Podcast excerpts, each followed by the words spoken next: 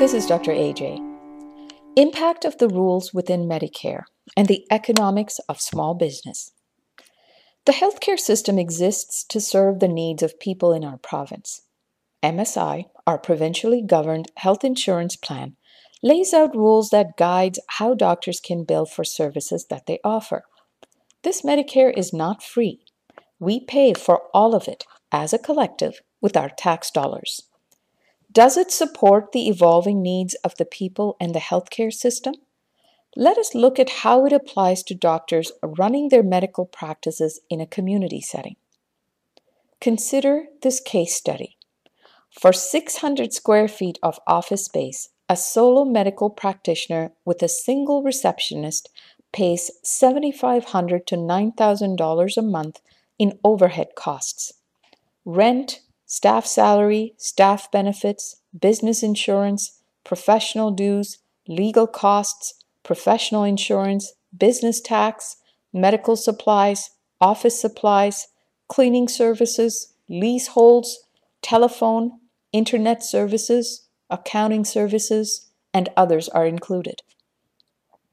Family doctors in Nova Scotia are paid approximately $30 for an office visit. If a doctor sees four people each hour, spending 15 minutes per visit, they earn $120 per hour. Generally, for every hour of patient care, there are 15 to 30 minutes of work generated for which there is no payment. Reviewing tests, arranging consultation with specialists, returning phone calls, connecting with other health professionals, etc.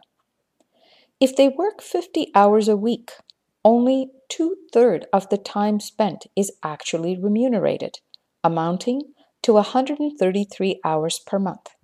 The gross income amounts to $16,000 a month and close to $200,000 a year. After overhead, the gross earnings of 100,000 are used to also finance pension, sick time, vacation, and pay taxes. When patients need more time per visit due to complex health conditions, the hourly wages earned can be as low as 60 to $80, followed by longer, non remunerated time to arrange referrals and review tests. Many doctors thus opt to work in group settings in order to share overhead costs. They also recognize the financial need to generate income by seeing a higher volume of patients and shortening the duration of each visit. Rules for payment are set within the Medical Service Insurance, MSI, that a doctor can only be paid when they see a person face to face for care. A doctor who thinks of hiring a nurse faces rules that do not allow billing for most services provided by a nurse. In order to bill for services after a nurse has seen a patient, the doctor also has to see the patient. To support a nurse in the practice, the doctor has to see more patients per hour and generate revenue that will also pay for nursing salary and benefits. Regardless of the benefit of having the added capacity for care, the support for patients, the support for the doctor themselves in the practice, and the valuable asset of a medical colleague to share in the work experience of caring for people, the MSI rules lead to the doctor being stretched even more in order to make this happen.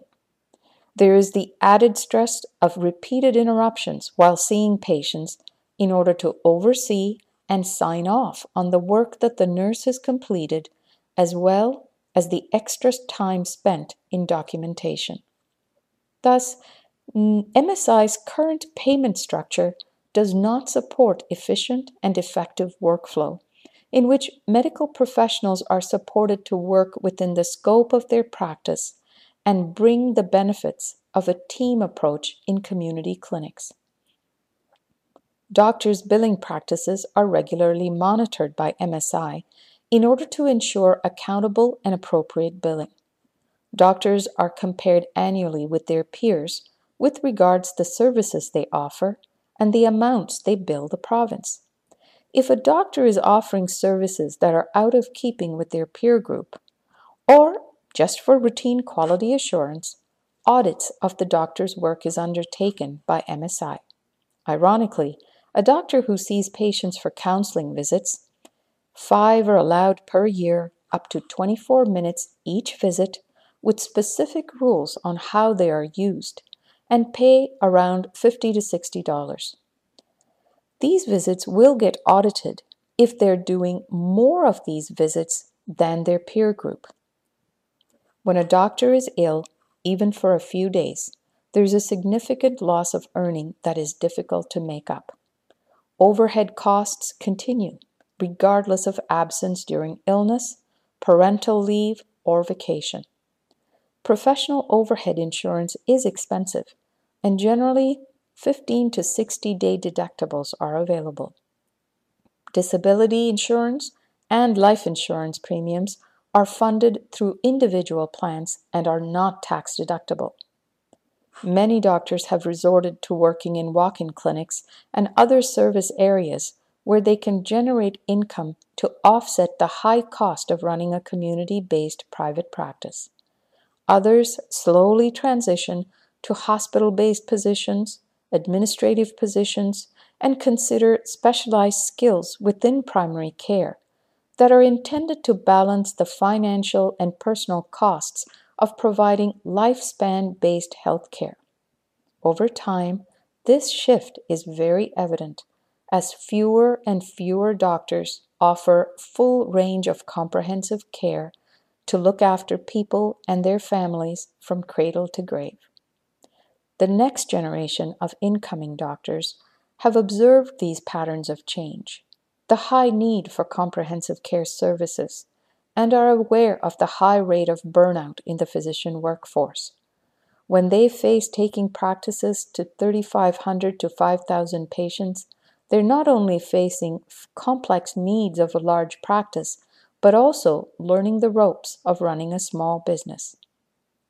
It is little wonder that we are currently facing a perfect storm that has developed over time aided by intended and unintended consequences of generations of health policies.